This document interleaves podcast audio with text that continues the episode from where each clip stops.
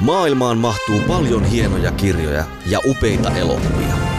Mutta monestako hienosta kirjasta on onnistuttu tekemään upea elokuva? Kirja versus leffa esittelee joka viikko teoksen, jonka leffaversio vetää vertoja alkuperäisteokselle. Yle Puhe. Kirja versus leffa. Toimittajana Jarmo Laitaneva.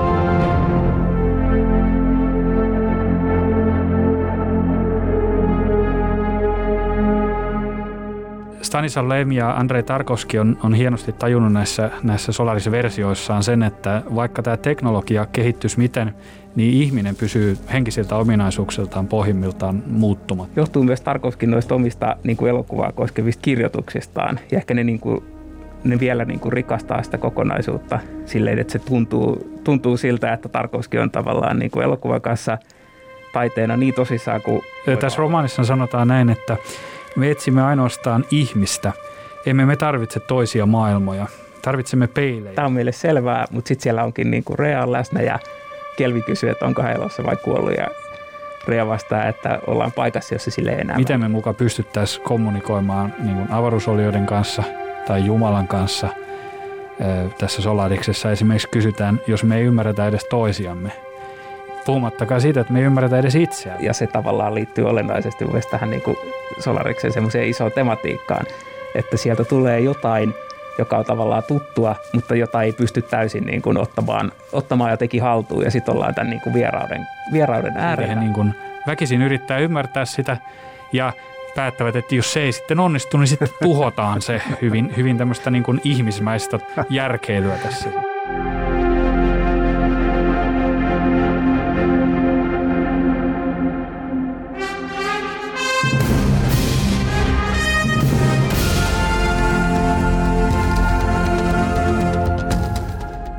Stanislav Lemin Solaris vuodelta 1961 on monipuolisen skifikirjailijan tunnetuin teos. Teoksen keskiössä on ihmiskunnan ja vieraan elämänmuodon kohtaaminen, kysymys, joka avaruustutkimuksen edetessä on yhä vain ajankohtaisempi. Andrei Tarkovskin samannimistä elokuvasovitusta vuodelta 1972 arvostetaan ehkä yhtä paljon kuin Lemin alkuperäistä kirjaa. Tarkovskin omaehtoinen psykodraama kietoutuu alkuperäisteosta tiukemmin ihmisyyden peruskäsitteiden ympärille. Steven Soderbergh ohjasi oman versionsa Solariksesta vuonna 2002. Vaikka Soderbergin sovitus perustuu Lemin kirjaan, siinä näkyy myös Tarkovskin vaikutus. Lemin Tarkovskin ja Soderbergin Solaris-teoksista keskustelevat kanssani kirjailija ja kriitikko Esa Mäkijärvi sekä toimittaja Rauli Karjalainen. Tämä on Kirja vs. Leffa, ohjelma tarinoiden myös kommunikaation vaikeutta kuvaavien tarinoiden ystäville.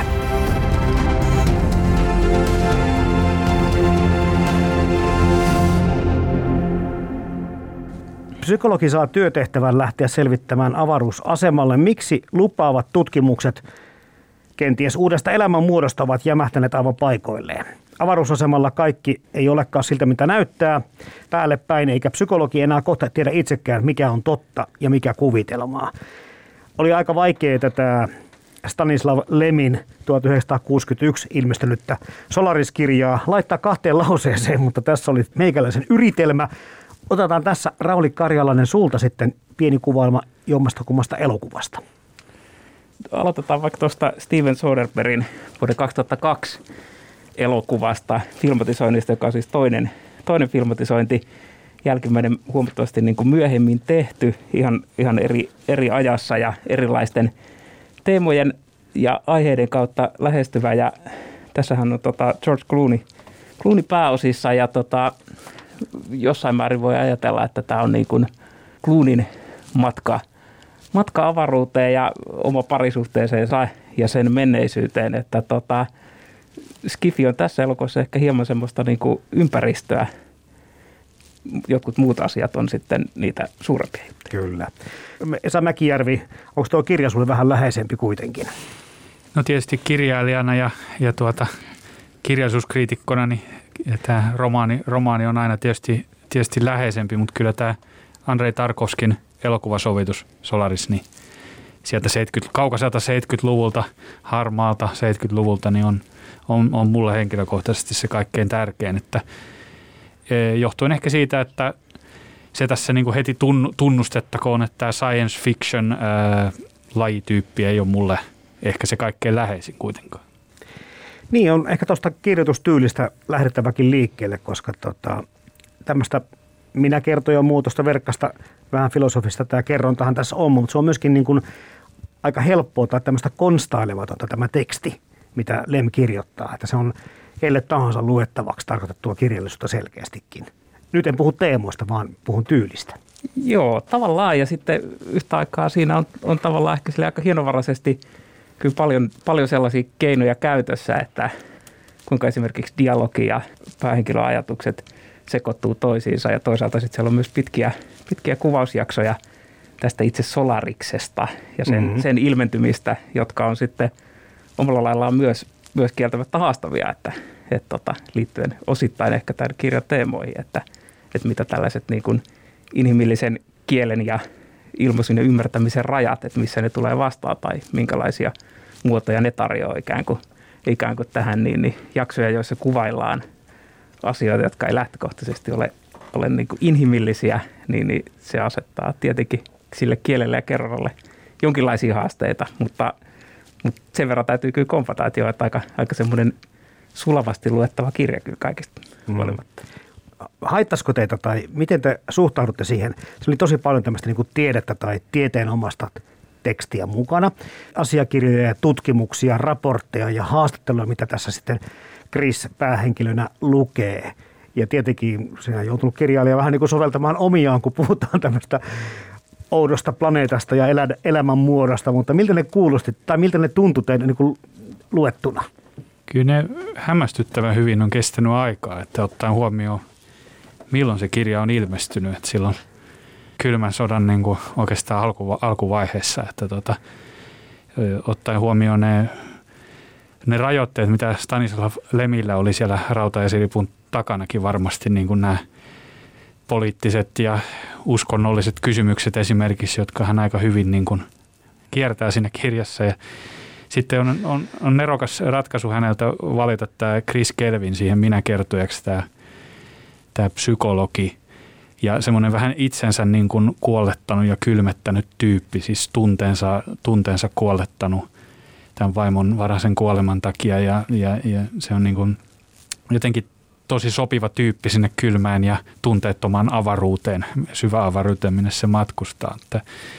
Sitten se on, se on jännä, että, että sitten se joutuu kuitenkin erinäisestä syystä, jotka tässä, tässäkin me varmaan käydään läpi, niin kuitenkin niin kuin – antautumaan ja antamaan periksi sille rakkaudelle ja sille merelle.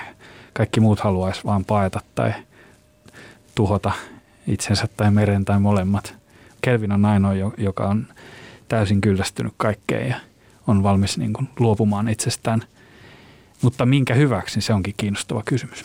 Mutta nämä on, nämä on niin monisyisiä ja monimutkaisia oh. juttuja, että senkin takia Solaris mm. kestää aikaa. tässä on niin hauska huomata, että meillä koko ajan tuo keskustelu tahtoo luiskahtaa, luiskahtaa sinne teemojen puolelle, koska nämä teemat on aika oikeastaan merkittäviä tässä romaanissa. Ehkä merkittävämpiä kuin itse tämä teksti tai tämä kokonaisuus muuten. Mutta sitten jos vielä pysytellään tässä kirjassa muuten, niin tota, miten tämmöiset jännitys- ja kauhuelementit, mitä Lem tässä viljelee, tuntuuko tehokkaalta, että todellisuutenhan sekoittuu siinä se uni aika usein ja ei ole varmoja tosiaan, onko tämä harhanäkyä vai ei pengotaan niin kuin aivoista kätkettyjä muistoja ja, ja tota, mielenterveyden niin kuin oma epäily koko ajan kulkee mukana. Kohtuullisen tehokasta mun mielestä. Kyllä, mulla ainakin toimia liittyy ehkä tuohon, mitä just aiemminkin sanoit, että kun siellä oli tätä tieteellistä materiaalia, jota, jota Kelvin lukee näistä kirjoista, niin sekin osalla lailla tuki tota sellaista hieman niin kuin kauhun rajalla tasapainottelevaa tyyliä, koska siinä oli ikään kuin tällaista niin kuin löydettyä materiaalia, että joku muu on joskus kirjoittanut jotain, oikein se oli ehkä tieteellistä pitkälti, mutta sitten siellä oli näitä niin kuin apokryfikirjoituksia, vähän niin kuin erikoisempiakin juttuja, niin se tunnelma, että kun se Kelvin on vaikka kirjastossa ja lukee niitä kirjoja, mm-hmm. ja sitten siellä on niin kuin jänniä juttuja tästä Solariksesta, niin se tosi voimakkaasti niin kuin resonoi ainakin mulle sen univalvekuvion kanssa, mikä siinä kulki sitten niin kuin kerronnassa rinnalla. Että nimenomaan tämä, tämä tunnelma, että löydetään jotain, tutkitaan kirjastoja ja sieltä löytyy jotain jännittäviä tarinoita, niin se itsessään niin kuin antaa tosi voimakkaan latauksen – mun mielestä tuolle, tuolle puolelle. Mulle tuli myös tota, tästä romaanista, Solaris-romaanista mieleen nämä H.P. Lovecraftin tämä klassiset kauhukertomukset. Niin niissähän on lähtökohtana usein se, että, että, että ihmisen ajaa, ajaa hulluuteen tai tota, kuolemaan, niin hän ennen kaikkea hänen kyltymätön tämmöinen uteliaisuutensa.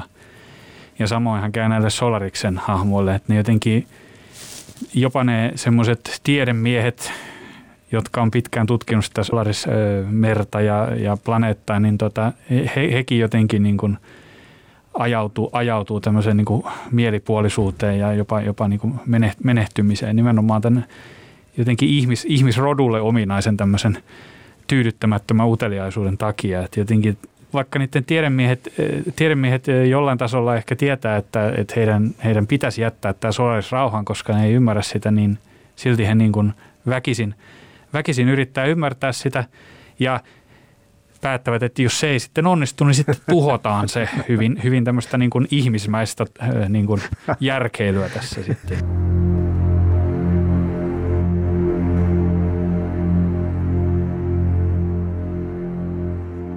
Mä voisin mainita tähän väliin sen, että tota, tämä science fictionin lajityyppi, niin mun mielestä se toimii parhaiten keskittyessään niin kuin ulkoavaruuden sijaan niin tämmöiseen sisäavaruuteen. Eli niin kuin monissa tämmöisissä aikaa parhaiten kestäneissä tämmöisissä tieteistarinoissa, niin kuin Solariksessa, niin, niin tähän pääosaan nousee esimerkiksi avaruusolioiden tai uusien planeettojen tai, tai sitten avaruusmatkailun tämmöisten teknisten kysymysten sijaan niin usein ihminen ja hänen mielensä. Ja tämä on ehkä se syy, tämä mieltymys, mikä mulla on, lienee syynä siihen, että miksi mä pidän siitä Tarkovskin Solaris-sovituksesta kaikkein eniten, ehkä jopa enemmän kuin siitä itse kirjasta, juurikin siitä syystä, että se on niin psykologinen ja siinä keskitytään nimenomaan tähän ihmisen mieleen. Jopa siinä määrin, että se, se avaruus jää ehkä jopa vähän toissijaiseksi siinä. Mutta just tämä, että lähtökohta on se, että se superorganismia mennään tutkimaan tai selvittämään, mikä sen tutkimuksessa mättää, mutta lopussa tosiaankin niin ollaankin pohtimassa sitä omaa paikkaa maailmankaikkeudessa. Ja tämä on tässä kirjassa selkeästi menee näin, mutta tätähän ei samalla tavalla tosiaan tuossa Soderberg käytä, vaan Tarkovski sitten nappaa tästä kiinni paremmin. Mutta me voitaisiin, hei, Esa Mäkijärvi ja Rauli Karlinen mennäkin siihen elokuvaan jo seuraavaksi ja napataan se Tarkovski mukaan. Ja 61, 1961 tuli kirja ja 1972 Andrei Tarkovski tämän sitten menestyneen ja palkitun teoksensa ohjasi tai ensi illan se sai. En tiedä, olen lukenut tämmöisenkin kritiikin jostakin, että jonkinlainen vastike Kubrickin 2001 avaruusseikkailulle. No tavallaan ehkä sitä voi ajatella tuossa niin kylmäsota kontekstissa sitä sen, sen olevan, mutta kiinnostava anekdoottia tuohon liittyen se, että Tarkovski itse ei pitänyt tästä Kubrickin 2001 ollenkaan, että hänen mielestään se muistutti niin sarjakuvaa, ja tämä oli niin kuin nimenomaan negatiivisessa mielessä niin kuin haastattelussa sanottu, että, että Tarkovskin mielestä Kubrick keskittyi ihan epäolennaisuuksiin, eli just tähän niin kuin, niin kuin teknologiseen tulevaisuuden kuvaukseen ja vastaavaan niin kuin aivan liikaa. Mm. Tai ainakin mun käsityksen mukaan oli yksi, yksi niin kuin kritiikin kärkiä, kärkiä sitten, mutta että tavallaan taas sitten voi ajatella se Neuvostoliiton kontekstissa, että siellä, siellä elokuva oli hirveän keskeinen, keskeinen taidemuoto ja siihen laitettiin paljon paukkuja, että siinä mielessä voi ehkä ajatella sitä tavallaan niin kuin vastineena mm. lännen skifiteoksille, että tuossa mielessä kyllä. Tosiaan silloin, kun se Solaris-romaani ilmestyi, niin avaruusmatkailuhan oli vielä silloin tämmöistä melko uutta ja, ja myöskin niin kuin mieltä kiihottavaa. Niin kuin, nykyään sitä pidetään lähinnä tämmöisenä turhana kulueränä, että mitä, mitä me oikein siellä – avaruudessa. Onneksi asenne on muuttumassa taas. Niin, niin taas on aalto on taas menossa yhteen suuntaan, mutta ö, joka tapauksessa niin tämä, että avaruuden tämmöiset salaisuudet ei ole, ei ole nyt vähän aikaa meitä, meitä kiinnostanut, johtuu ehkä siitäkin, että me niin kuin ihmiskuntana on tultu niin kuin tuskallisen tietoisiksi niin kuin omasta raja, rajallisuudestamme sekä myöskin niin kuin planeettamme rajallisuudesta ja me ollaan ehkä jotenkin käperrytty sisäänpäin ja niin kuin yritetään pelastaa mitä pelastettavissa on ilmastonmuutoksen ja muiden juttujen takia. Mutta sitten jos tästä itse aiheesta, niin Stanislav Lem ja Andrei Tarkovski on, on hienosti tajunnut näissä, näissä Solaris-versioissaan sen, että vaikka tämä teknologia kehittyisi miten, niin ihminen pysyy henkisiltä ominaisuuksiltaan pohjimmiltaan muuttumattomana. Oltiin sitten niin kuin miten pitkällä tulevaisuudessa tahansa, että hänen niin kuin tämmöiset vahvuudet ja heikkoudet, esimerkiksi turhamaisuus ja kyltymätön uteliaisuus, niin, niin nehän on niin kuin, niin ajasta aikaan niin kuin, niin kuin samoja. Ja tämän takia tämä psykologinen niin kuin näkökulma on mun mielestä tärkeä myöskin näissä science fiction jutuissa. Ja sitten kolmas ja viimeinen pointti olisi tässä se, että tuota, mulle tuli myös Solariksen, siis tämän Tarkovskin Solariksen alusta mieleen ensimmäinen Alien elokuva, jossa saavutaan niin ikään tämmöiselle miehittämättömälle tai ainakin melko miehittämättömälle ja vielä tämmöisen epäselvän katastrofin kohteeksi joutuneelle avaruusasemalle. Mutta kaikeksi onneksi tämä, tämä Solaris-elokuva on sitten kuitenkin pohdiskelevampi ja sitten vähemmän groteski kuin tämä Alien, vaikka tota, tämä Alien onkin, onkin toki hyvää kauhua ja, ja toimintaa. Tunnelmaltaan kyllä semmoinen erityinen elokuva, kuten voisi sanoa Tarkovskin tuotannosta yleensäkin. Kaunis elokuva, mutta pitäisi mieltä olette tästä sitten lavasteista, teknologiasta, mitä tässä sitten tietenkin aikansa tuote tämä 72 ilmestynyt elokuva on. Mua miellytti, miellytti erityisesti se, että tota, ne Tarkovskin Solaris-elokuvan ne hahmot on, on semmoisia vähän elähtäneitä niin kuin nyky, nykystandardilla, Hollywood-standardilla nämä, nämä näyttelijät hän käytti paljon samoja näyttelijöitä. Hollywoodin nykynäyttelijät on tämmöisiä niin kuin täydellisiä superihmisiä, miesmalleja ja, ja naismalleja. Ja sitten tässä tämmöisessä vanhassa kunnon neuvostoliittolaisessa elokuvassa on vähän sitä niin kuin mahaa ja hiukset on harmaantunut ja hampaat kellertää ja muuta tällaista. Että se, se helpottaa mun mielestä näihin hahmoihin samaistumista, että ne on tavallisia ihmisiä niin kuin me kaikki.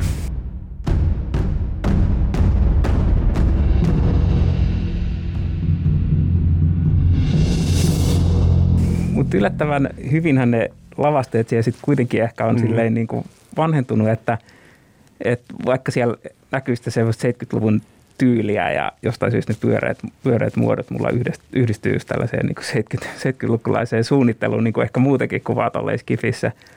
Mutta tota, kiinnostava taas, niin kuin jos ajattelee sieltä niin Tarkovskin tekijän näkökulmasta, niin, niin hän itse ei olisi halunnut tavallaan tuossa filmatisoinnissa käsittääkseni niin kuin tehdä sitä avaruusmatkaa ollenkaan, että hänellä oli tavallaan vähän työtä ja tuskaa, että pitää kuvata tällaisissa niin kuin skifilavasteissa, että hän alun perin oli ajatellut, että voisi filmatisoida Solariksen ilman, että lähdetään sinne avaruuteen, mutta tämä ei ollut tota, Stanislav Lemille ilmeisesti käynyt. Ja ihan ymmärrettävistä syistä, että aika paljon, aika paljon kirjasta jäisi pois, jos ei mentäisi ollenkaan, ollenkaan avaruuteen, mutta kertoo myös aika paljon siitä niin kuin Tarkovskin motiiveista ja kiinnostuksista, että mikä, mitä Tarkovski kokee, että on, on niin kuin olennaista, että kun hän lähtee filmatisoimaan tällaista skifiteosta, niin hän olisi valmis tekemään se ilman sitä avaruusmatkaa. Pitää myös muistaa, että kirjailijat on, on vaikeita. Itsekin kirjailijana tämän, tie, tämän tiedän. Stephen King vihas, vihas tätä hohto-elokuvasovitusta, jonka tämä Stanley Kubrick teki. Ja, ja tota, sehän on loistava elokuva. Kyllä. Mutta tota Kingin mielestä siinä, siinä mentiin metsään juurikin tässä samalla tavalla kuin ehkä tämä Tarkoski meni tämän Lemin mielestä metsään siinä, että ei orjallisesti ja yksi yhteen niin kuin ruvettu tätä mallintamaan tätä kirjaa, lähdemateriaalia, vaan otettiin näitä vapauksia. Mutta näissä tapauksissa, niin kuin Hohdon ja, ja Solariksen kohdalla, niin otetut vapaudet oli lopulta mun mielestä oikeita, että ne palveli, palveli myös sitä alkuperäistä teosta.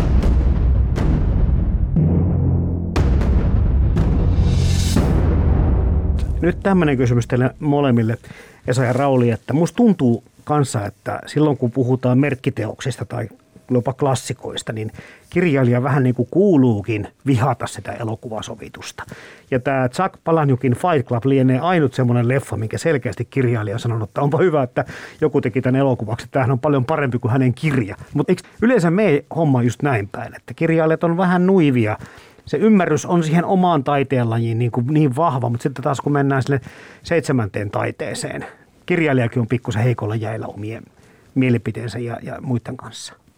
Niin ehkä se tuo niin kuin esiin sen, että ne niin kuin ilmaisutavat on niin erilaisia näiden eri taidemuotojen välillä, että se on sitten jotenkin hankalaa siihen kirjailijana luovuttaa niin kuin se teos niin kuin aivan toisenlaiseen ympäristöön ja toisiin käsiin ja sitten katsoa, että – että siellä se nyt nostaakin ihan näitä, näitä minulle epäolennaisia juttuja niin kuin esille ja näin. Mutta en tiedä, jo toi mua myös mietityttänyt, että miksi se menee niin usein noin. Että siis kun ulkokäsi katsoo, niin yleensä pystyy nauttimaan sekä leffasta että kirjasta.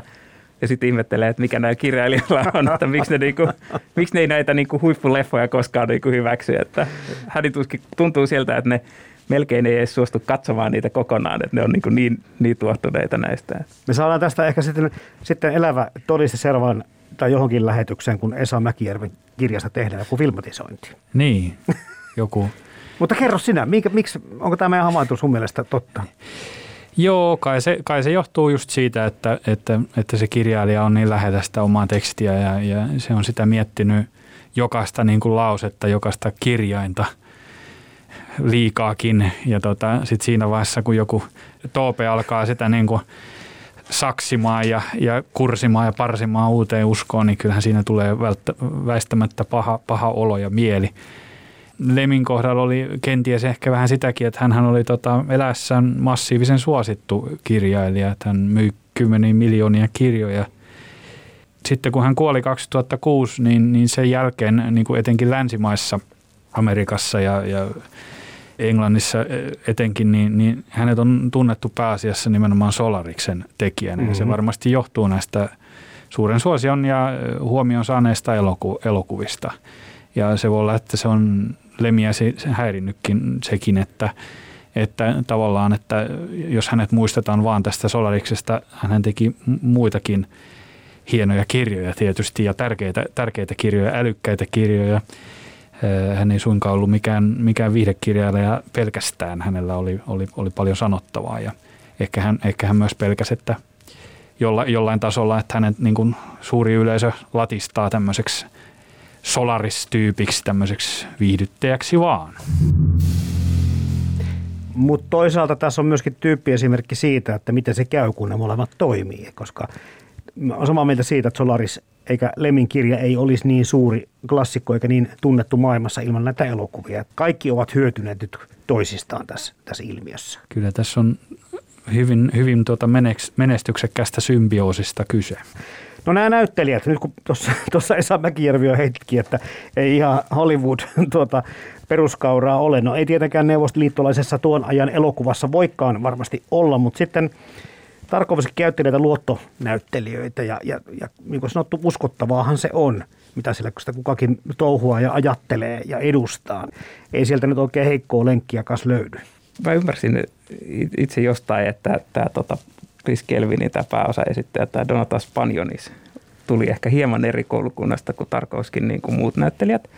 Ja että hän oli enemmän nimenomaan tällainen, tota, no Esa mainitsi aiemmin tuosta psykologisen näkökulman, että hän oli enemmän tällainen niin kuin ehkä psykologisten hahmojen tekijä. Ja sitten mitä on ymmärtänyt, niin Tarkovskin ohjaustyyli näyttelijöiden kanssa niin ei ollut kauhean psykologisvetosta, vaan että hän enemmän tykkäsi silleen, että nyt otetaan kolme, että seisot siinä ja sitten kolme askelta oikealle – ja tässä se on. Ja sitten tavallaan niin kuin lopputulos kertookin jotain tosi suurta, kun se, että sulle kerrottaisiin, että no sulla on tällainen ja tällainen tausta ja nyt kuvasta tässä kohtauksessa sitä, kuinka tunnet katkeruutta itseäsi kohtaan.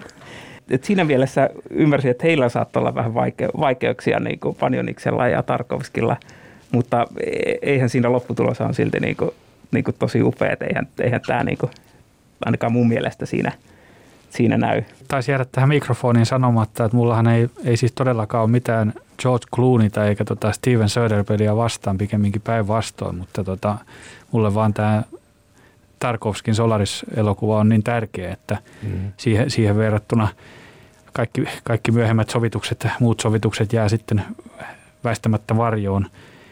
Mä voisin lisätä tuohon äskeisen oikeastaan vaan sen, että mun mielestä on, on huvittavaa ja hienoa, että tuota, Tarkovskin visio on niin vahva, että se on ihan sama missä ympäristössä ollaan. Ollaanko jossain niin kuin Venäjän keskiajalla tai jossain Tsernobylin maisemissa tai, tai jossain syvä, syvällä avaruudessa, niin se runollinen tuskailu on, on niin kuin samanlaista, niin kuin, että se jotenkin se paatos ja se elämän syvällisimpien kysymysten pohdiskelu, niin oikeastaan niin kuin puitteista riippumatta niin säilyy, jos nyt ei samana, niin hyvin vastaavana ainakin. Mä olisin kysynytkin teiltä ennen kuin mennään tuohon Soreperin versioon se, että, että kun Tarkovskin elokuvat ehkä parhaiten erottaa Tarkovskin elokuviksi, eli niillä on enemmän yhteyttä keskenään kuin sitten monen muun ohjaajan elokuvilla, niin Oliko tuossa nyt se, se selitys sitten, että miksi näin on vai haluaako Rauli tähän vielä jotakin lisätä, että miksi Tarkovski on Tarkovski ja sen näkee heti?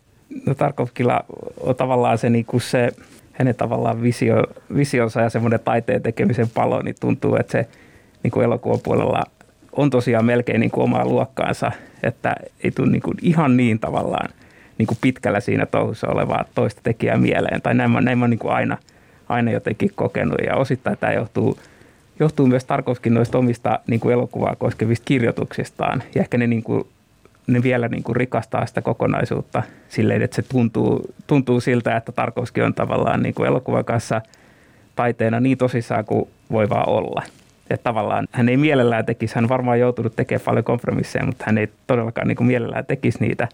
Ja, ja tavallaan se palo ja halu ilmasta jotain niin kuin suurta ja tärkeää, niin se tuntuu olevan niin voimakas, että se lähes väistämättä tulee niin kuin katsojalle kuin katsojalle sieltä, sieltä läpi.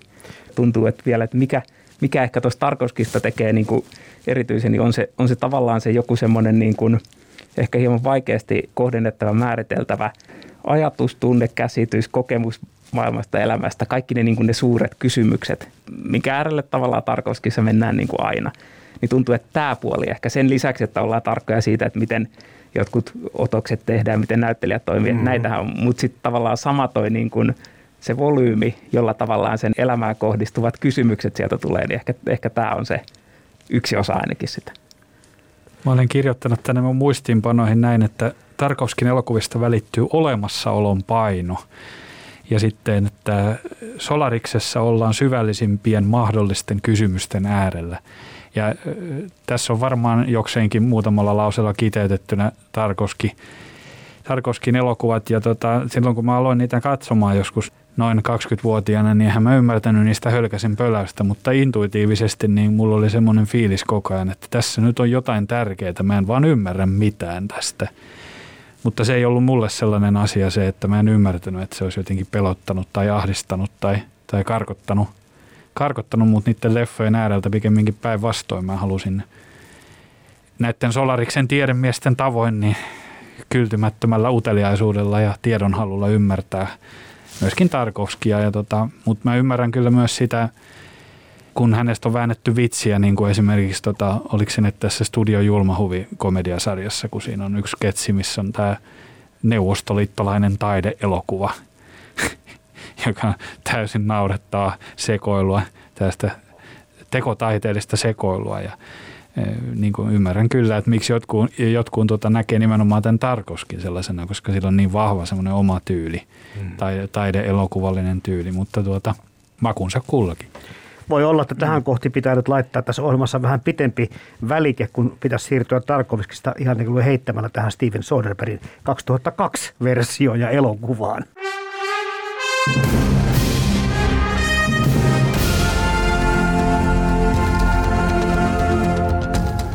Lemin Tarkovskin ja Soderbergin Solaris-teoksista keskustelevat kanssani kirjailija ja kriitikko Esa Mäkijärvi sekä toimittaja Rauli Karjalainen.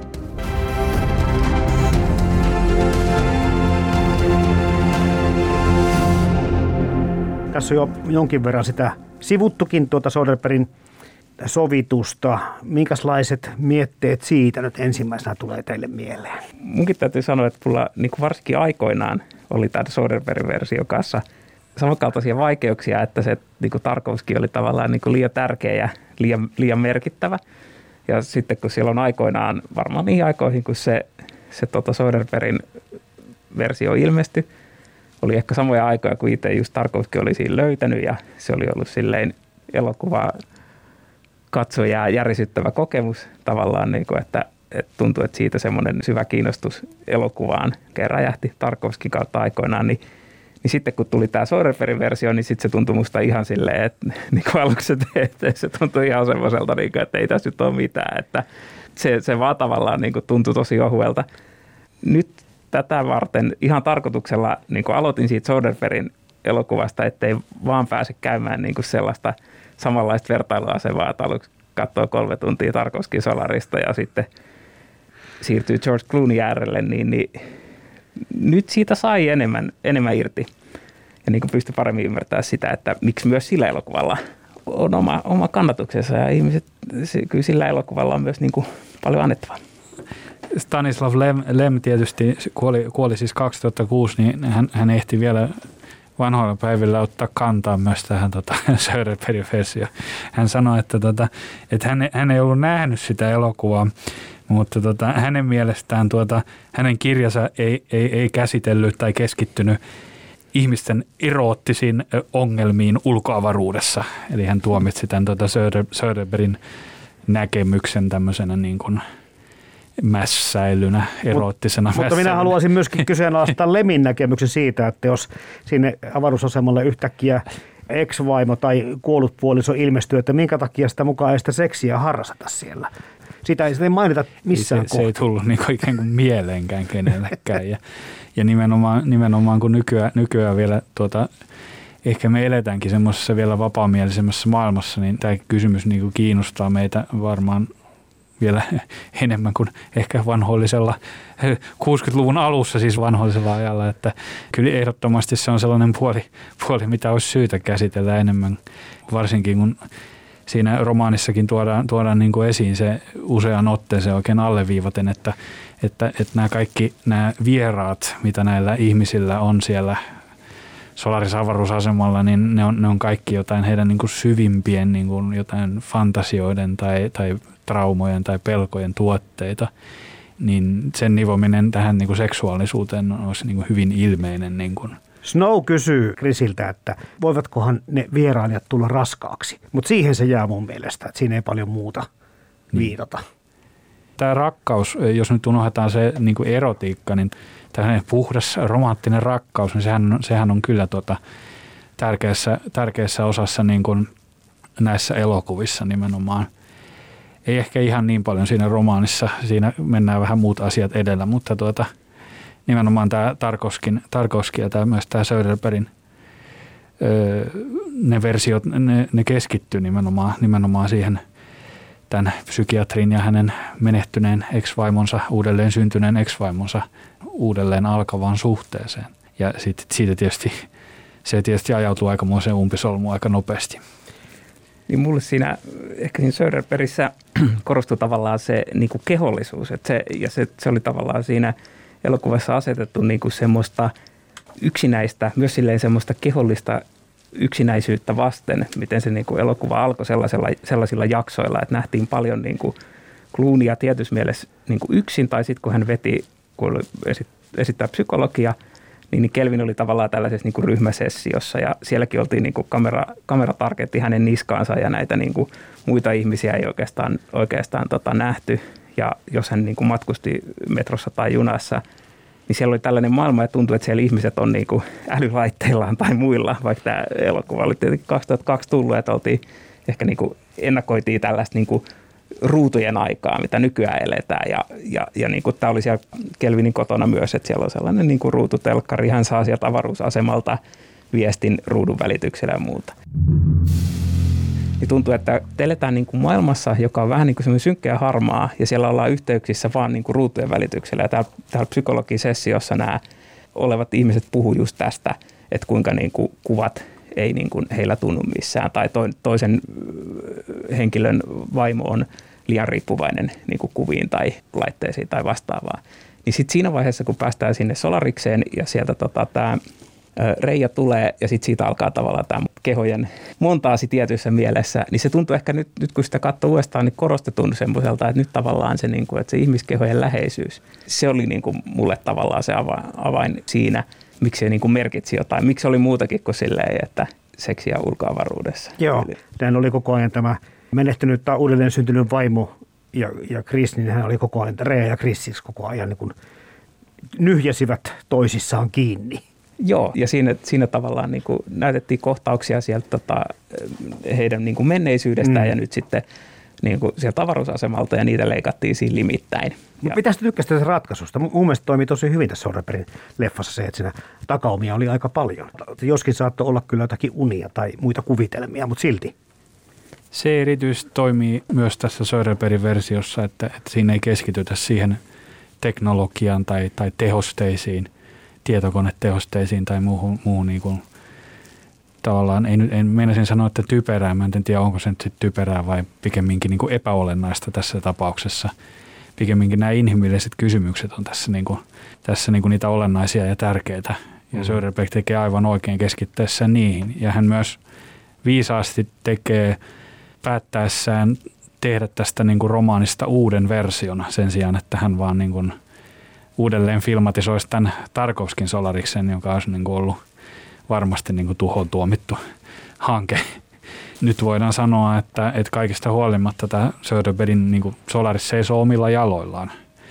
Ja tuota, myöskin vahvistaa sitä mielikuvaa, mikä on niin kuin vuosituhannen vaihteen jälkeen koko ajan vahvistunut, että George Clooney on oikeasti aika, aika hyvä ja vakavasti otettava näyttelijä. Hän ei ole suinkaan se komea televisiosarjojen lääkäri, josta, jona me hänet niin opittiin tuntemaan alun perin. Ja muutenkin nämä näyttelijät ihan samalla tavalla tässäkin sovituksessa on, on tosi hyviä. Ja erityisesti toi Jeremy Davisin Snow-hahmona mun mielestä tekee hienon uskottavan ja, ja jotenkin sydämeen käyvän suorituksen.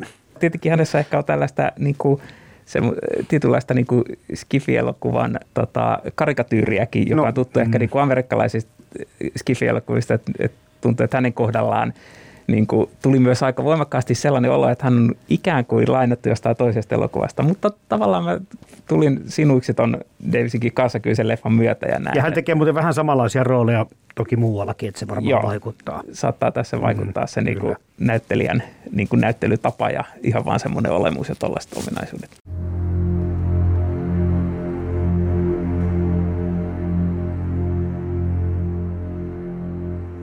Jos mennään noihin teemoihin, mitä tässä on tietenkin jo Esa Mäkijärvi ja Rauli Karjalainen koko ajan käsitelty, mutta osataan nyt tuo Jumala tai jumaluus tai jumalusko tähän ihan ensimmäiseksi. Miten tämä tämmöinen, vaikka tuossa kirjan lopussa, missä Snaut ja Chris pohtii tätä Jumalan olemassaoloa tai muotoa. Toinen on Solariksen meren luoma, eli tämmöinen vierailija näistä hahmosta. Toinen sitten ö, maapallolta tullut tyyppi. Ja jos me oletetaan vaikka, että – tämä jumaluus on yksi ja sama, mistä ne puhuvat tässä näin, niin, niin eikö se ole aika rasistinen ajatus, että ihmisellä olisi oikeus määrätä, mitä tälle kopiolle tehdään? Nehän ovat periaatteessa samanarvoisia. Nyt, nyt, nyt mentiinkin todella syviin, syviin, syviin vesiin tässä ja tietysti, tietysti se kuuluukin asiaan. Mä olen vaan, kun muistan, muistan, kun mä olen täällä ollut aiemmin puhumassa jostain Rambosta, niin siinä ei päästy ihan näin – syvälle kuitenkaan, vaikka tärkeä kirja elokuva sekin. Mutta siis tässä romaanissa sanotaan näin, että me etsimme ainoastaan ihmistä. Emme me tarvitse toisia maailmoja. Tarvitsemme peilejä ja niin edespäin. Eli tota, tässäkin tuodaan tuodaan se ajatus esiin, että tota, me etsitään myöskin tämmöistä ihmiskasvosta Jumalaa. Me etsimme niin kuin itseämme. Et me, ei, me, ei, me ei oleteta eikä odoteta eikä haluta löytää ulkoavaruudesta jotain avaruusolioita, jotka näyttää ihan ihmeellisiltä. Me halutaan löytää niin kuin itsemme sieltä. Ja sehän löytyy. Niin, peilikuva, joka heijastuu sen niin kuin Solarismeren pinnalta. Niin. Ja näin ollen sitten me voidaan niin kuin, ottamalla se Solaris haltuun tai tuhoamalla se – niin nostaa itsemme niin kuin sen Jumalan tai Jumalien asemaan, niin kuin, että, että niin kuin luomakunnan kruunuuna, niin kuin me ollaan totuttu jo täällä maapallolla itsekkäästi ajattelemaan. Ja, ja täysin luonnollista sitten olisi jatkaa sitä samaa ajattelutapaa ja samoja metodeja tuolla sitten avaruudessa hyväksi käyttää ja tuhoten, että en tiedä onko se kovin jumalallista sitten kuitenkaan tai pyhää tai autuasta, mutta – tälle Stanislav Lemille on ollut hänen tuotannossaan tärkeä tällainen niin kuin antautumisen ajatus. Kun ihminen pystyy niin kuin päästämään irti itsekkyydestään ja vaikka sitten yksilöllisyydestään, niin, niin, niin silloin hänellä on mahdollisuus niin kuin saavuttaa niin kuin korkeampi tietoisuuden taso. Tässä tapauksessa esimerkiksi tämä Solariksen tapauksessa tämä Chris Kelvin luopuu tavallaan omasta elämästään, luovuttaa itsensä – Kyllä. tälle merelle. Ja se jos, se jos mikä on tällainen niin kuin kaikki voipa teko.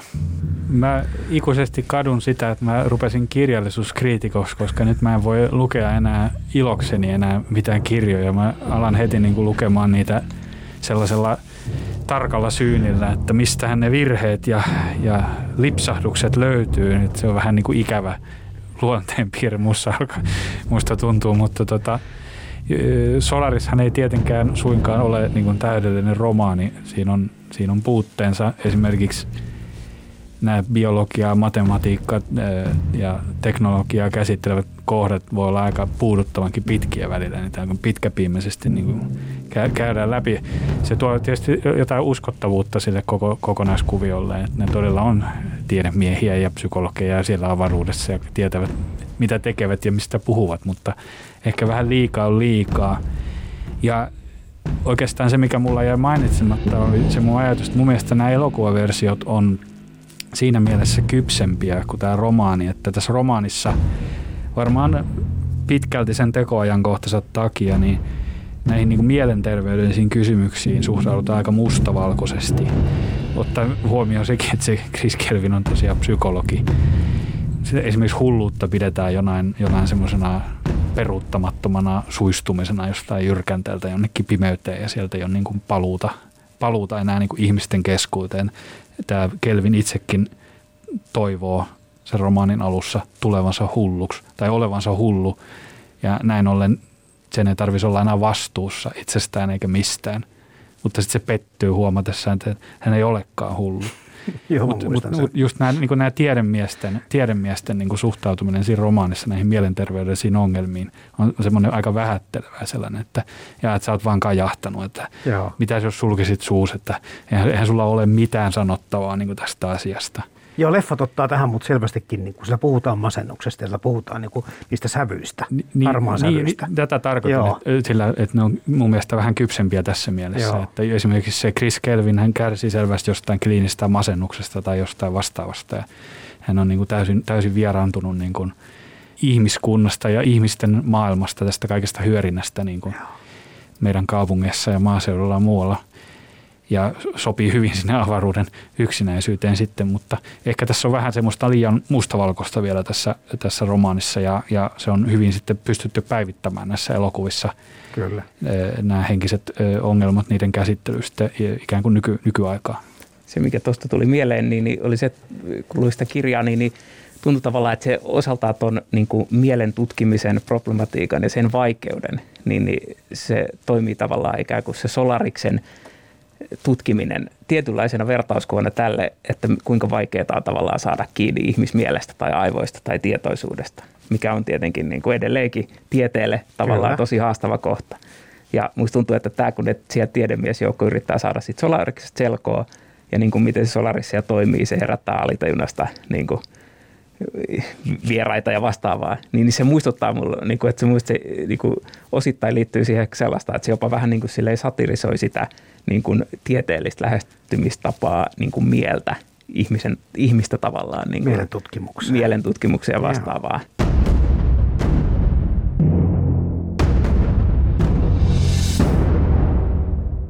Niin, eikö tässä Sodenbergin leffassa kuitenkin palataan siihen ja tähän puhutaan tästä jumaluudesta, niin käy, käy siis lopussa niin, että sitten ikään kuin he, heidän fyysiset olomuotonsa sekä tällä ihmisellä että vierailijalla siirtyy johonkin toiseen ulottuvuuteen ja he jatkavat sitten tätä ikuista rakkauttaan jossakin niin kuin mielensä äärissä kenties. Niin se siinä elokuvassa mun kokemuksen mukaan niin kuin hyvin avoimeksi ja varmasti tarkoituksellakin, mutta että siinä on, siinä on niin kiinnostavia mahdollisuuksia, että mitä siinä niin kuin tapahtuu. Mä mietin myös sellaista, että, että onko tämä, alkaako tämä niin kuin että minkä takia tästä, kun siellä siinä versiossahan näistä niin kuin Solaris-asemalle menneistä ihmisistä syntyy myös ne kopiot, mm-hmm. niin kuin selviää, että tästä tota Snowsta on, on syntynytkin kopio, joka on sitten tappanut tänne niin kuin alkuperäisen ihmismuotoisen Snown siellä.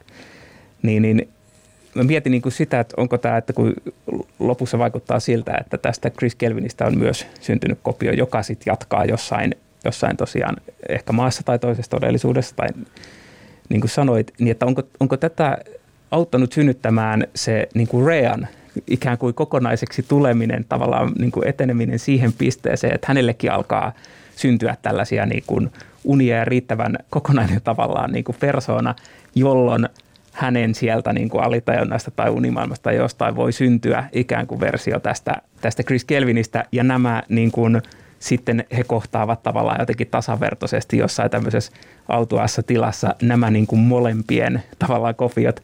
Mä en tiedä, onko tuossa ajatuksessa niin kuin loppuasti järkeväyksiä aukkoja, mutta mutta tollaisia ajatuksia se mulle myös herätti, koska se loppu on niin erikoinen, että ne on selvästi, Chris Kelvin on niin kuin itsensä kopio siellä, mutta sit siellä, koska hänen haavansa parantuu mm, niin kuin välittömästi. Tämä on meille selvää, mutta sitten siellä onkin niin kuin Rea läsnä ja, ja niin kuin vihjaa siitä, että he ovat nyt tällaisessa, niin kuin Kelvi kysyy, että onko hän elossa vai kuollut ja Rea vastaa, että ollaan paikassa, jossa sille ei enää väliä. Mm. Hyvä, hyvä se versio. Tuleeko Esalle mieleen tästä?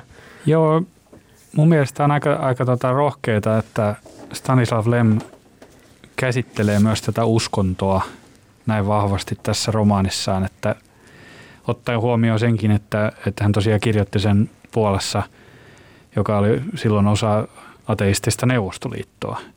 Siellä niin kuin nämä poliittiset ja uskonnolliset kysymykset oli molemmat niin kuin aika lailla samanlainen tällainen tabu tai, tai kuuma peruna – ja aika jännää ja yllättävää, että nämä, nämä sensorit, neuvostoliittolaiset sensorit ei puuttunut tähän sisältöön Solariksessa tämän, tämän enempää. Varmasti sieltä tuli jotain noottia, mutta kuitenkin niin kuin tämä sanoma, jumalallinen sanoma tavallaan, mikä on myöskin mukana siinä kirjassa, niin, niin pääsi pääs niin kuin läpi. Ja mikä siinä? Tämä Lem, Lemhän tutkii niin kuin tuotannossa ylipäätänsä muun muassa – tämmöistä todellisen kommunikaation niin kuin mahdottomuutta. Miten me mukaan pystyttäisiin kommunikoimaan niin kuin avaruusolioiden kanssa tai Jumalan kanssa tässä Solariksessa esimerkiksi kysytään, jos me ei ymmärretä edes toisiamme. Puhumattakaan siitä, että me ei ymmärretä edes itseämme.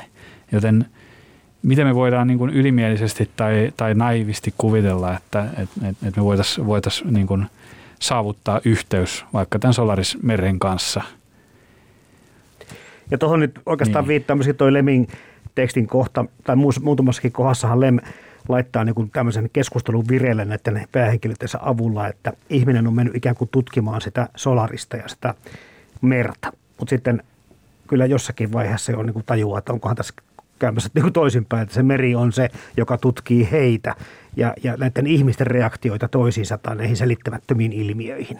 Siinä on, siinä on tällainen, mm. tällainen näkökulma kyllä. Noihin Jumala asioihin vielä sitten tuli mieleen se, että kun siinä kirjassa ainakin aika monta kertaa viitataan siihen aikaisempaan avaruuslentoon, jossa on sitten ollut Chris myöskin mukana ja se alus oli Prometheus. Ja, ja sitten tota Prometheus, joka sitten loi ihmisen, tietenkin pitää tätä nyt muistaa tässä näin. Ja sitten vielä kun jäi miettimään sitä, että Zeushan sitten Prometeuksen tästä veti edesvastuuseen ja kahlehti kallioon kiinni ja kotka nokki joka päivä myytin mukaan Prometeuksen maksan, mutta se öisin kasvoi aina entiselleen. Ja aivan samalla tavalla mä vierailijat tässä, huomaatteko? Aina sitten kun jos ne yrittää tuhota, niin ne on taas aamulla ihan kondiksessa. Eli jotenkin näihin vanhoihin myytteihin sidottu myöskin tässä Levin tuotannossa aika hienosti nämä. Joo, upea nosto tuolta ja, ja niin kuin, jos vertaa myös vaikka siihen Tarkovskin versioon, niin sehän kanssa on niin kuin, niin kuin täynnä tavallaan kaikenlaista sellaista kulttuurista runsautta siellä, että osa, osa näkyvämpiä ja osa tota, vähemmän näkyvämpiä, mutta että se on ikään kuin täynnä ihan niin kuin näkyvää, näkyvää kuvastoa tai sitten toisaalta siellä saattaa olla niin kuin – kohtauksia, jotka muistuttaa, sanotaan vaikka jostain maalauksista tai vastaavista, mm. jotka niin kuin ikään kuin kasvattaa sitä, kasvattaa sitä. Ne ei ole niin sellaisia, sellaisia asioita, että ne pitäisi tietää, jotta sitä elokuvaa pystyy katsomaan, mutta ne, niin kuin, ne niin kuin rakentaa sinne, sinne tavallaan niin kuin sitä kokonaiskudosta jotenkin, että se, se tuntuu silleen semmoiselta niin kuin tosi syvältä ja rikkaalta.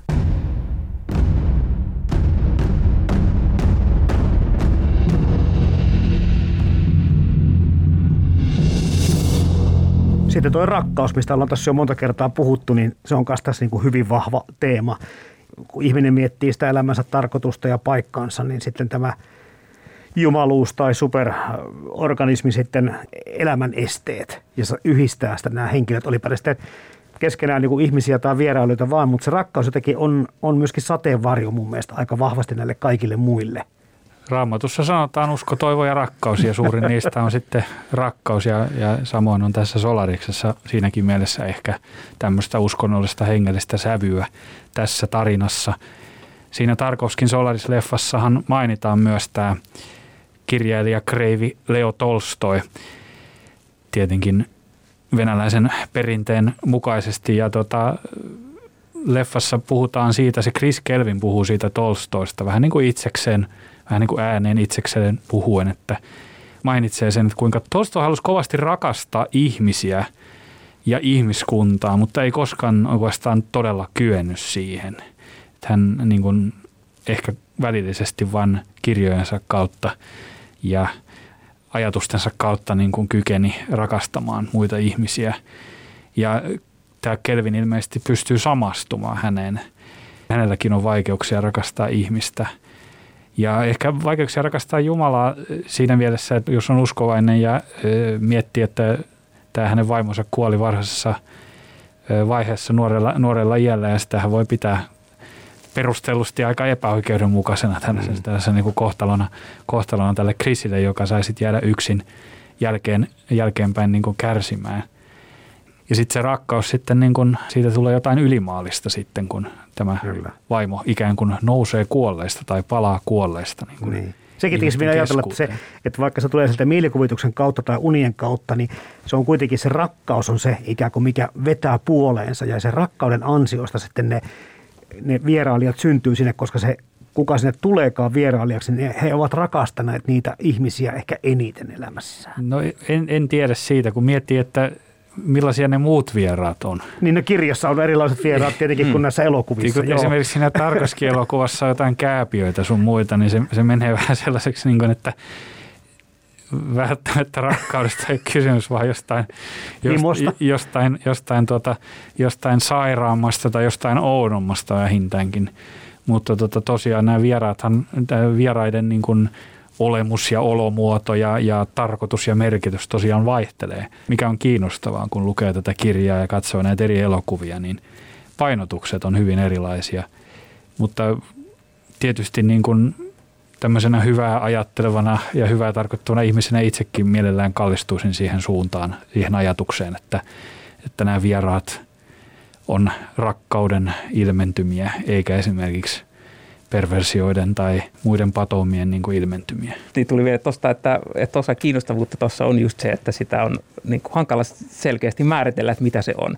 Ja, ja se tavallaan liittyy olennaisesti myös tähän niin kuin Solarikseen semmoiseen isoon tematiikkaan, että sieltä tulee jotain, joka on tavallaan tuttua, mutta jota ei pysty täysin niin kuin ottamaan, ottamaan jotenkin haltuun. Ja sitten ollaan tämän niin kuin vierauden, vierauden äärellä ja mietitään, että mitä sille niin kuin tehtäisiin. Ja niin kuin pienessä mittakaavassa näissä kaikissa versioissa toteutuu se kohtaus ensimmäisen kerran, kun se Harri tai Rea ilmestyy sinne Kelvinille sinne avaruusasemalle, niin lähes välittömästi Kelvin lähettää tota, tämän Harri kautta Rean niin kuin sukkulalla sinne avaruuteen, mikä on niin kuin aika semmoinen kova veto, kun se on niin konkreetti. Se on niin semmoinen tavalla, että siihen pitää nähdä vaivaa. Se ei ole semmoinen niin kuin impulsiivinen, että nyt jotain, vaan sitten silleen, että asetellaan toinen semmoiseen sukkulaan tai rakettiin ja sitten laukastaa se sinne jotenkin kiertoradalle. Että se, se niin kuin, kun se vaatii näin paljon vaivaa, niin se tuntuu aika semmoiselta niin kuin hurjalta. Ja se jää myöskin vaivaamaan hei, niin kuin lukija ja katsoja siitä, kun sitä ei enää käsitellä. Arvuutellaan niin. vaan, vieläköhän sen saisi kiinni, jos lähtisi perään. Et se, se jää niin kuin tosi oudolla tavalla niin kuin sinne, Aa! Joo, ja se jää, jää kummittelemaan, että siihen viitataan niin kuin silleen lopussa uudestaan niissä, että kun siellä, sinne menee se ykkösversio näistä ilmentymistä, niin sitten sitten kun tavallaan tämän niin kuin kakkosversion tota, kanssa aletaan lähentymään, niin sitten jossain vaiheessa tulee esiin, että hei, että no mm-hmm. siellä se on niin kuin kiertorada se ykkösversio, että ajetaanko kiinni ja käy vaan hakea se, että niin kuin katsotaan, että jos tässä pystyt se sitäkin rakastaa samalla lailla kuin nyt tätä kakkosversioa, että mitä se sun rakkaus on ja mihin se kohdistuu ja mikä sen saa aikaa. Tämä on hirveän tärkeä kohta senkin takia mun mielestä tässä, näissä kaikissa teoksissa on se, että, että rakastammeko me oikeasti toista ihmistä vai rakastammeko me kuvitelmaamme sitä toisesta ihmisestä. Toinen tyyppihän ei välttämättä ole sellainen kuin me just haluaisimme, mutta me haluttaisiin rakastaa vielä enemmän sitä, joka on meidän mielestä se oikeasti rakastettavampi ihminen. Niinpä, ja tässähän tuntuu olevan silleen, että se niin kuin, ihminen, joka sieltä aluksi ilmestyy niin kuin vierailijana, niin ei nimenomaan ole niin kuin versio siitä, että mitä se ihminen on, vaan se versio siitä, että miten, miten tämä tota Chris muistaa. Kelvin muistaa sen mm. tai kokee sen. Eli se on niin kuin tavallaan semmoinen niin kuin No joku voi sanoa, että onko se paranneltu versio vai ei, mutta se on niinku semmoinen muistivarainen versio, että se on niinku monilta osin varmaan puutteellinen, se saattaa olla jollain lailla idealisoitu tai vastaan. Niin, se on vähän helpon versio. Sitä on karsittu pois ja kaikki ikävät piirteet, niin, mistä ei tykkää. Kyllä, kyllä. Että se on vaan tavallaan, jos muistaa vaan kaikki hyvät, eihän tämäkään sanottu, että muistaako joku, niin se muistaa vaan ne kaikki pahat ikävät puolet. Toi on tietysti vähän, vähän klisestäkin se, että Chris Kelvin tämä psykologina, niin se on tietysti se kaveri, joka on kaikkein eniten sekaisin niin kuin tämmöisenä mielen ammattilaisena, niin sen, sen mieli on kaikkein eniten tietysti myllerryksessä. Se nyt on niin kuin monessa niin kuin tämmöisessä 60-luvun tarinassa niin kuin muussakin kuin science fictionissa, niin toistuva tämä teema, että, että jos on joku lääkäri, niin voi olla varma, että se on niin kuin en, enemmän niin kuin hoidon tarpeessa kuin se potilas. Ja, mutta tota, kaikki menee kyllä läpi ja tota, yksi ajatus, mikä mulle tuli mieleen, niin oli se, että tämä mielenkiintoisella tavalla niin kuin asetutaan tässä Solariksessa näissä kaikissa versioissa oikeastaan tämmöistä tiedekeskeistä niin kuin maailmankuvaa vastaan. Sitä ei niin kuin jyrätä tietenkään, että pidetä ihan arvottomana, vaan nostetaan niin kuin tämmöisiä vaihtoehtoja sen rinnalle. Esimerkiksi tämä rakkaus, joka on tämmöinen aineet, aineeton voima, jota ei voi järjellä aina loogisesti selittää ja hyvä niin. Tarkoskilla on tietysti vielä muutakin uskontoa, on tietysti on, on runoutta ja avaruuden käsittämättömyyksiä, niin kuin, niin kuin se Solaris-meri. Me ei pystytä järjellä selittämään, mutta silti meillä on jotenkin pakonomainen tarve yrittää selittää ja hakea, sitä, hakea niitä vastauksia. Mutta entä jos niitä vastauksia ei ole? Eikö meillä sitten jää vain vaihtoehdoksi luovuttaa? Eli ei paita päätä pahkaa paikalta, vaan antautua. Antautua sen rakkaudelle, antautua sen runoudelle. Unohtaa tällaiset laskelmat ja biologiat, matematiikat ja muut tällaiset kylmät tai kylmemmät asiat. Maailmaan mahtuu paljon hienoja kirjoja ja upeita elokuvia. Mutta monestako hienosta kirjasta on onnistuttu tekemään upea elokuva? Kirja versus leffa esittelee joka viikko teoksen, jonka leffaversio vetää vertoja alkuperäisteokselle. Yle Puhe. Kirja versus leffa. Toimittajana Jarmo Laitaneva.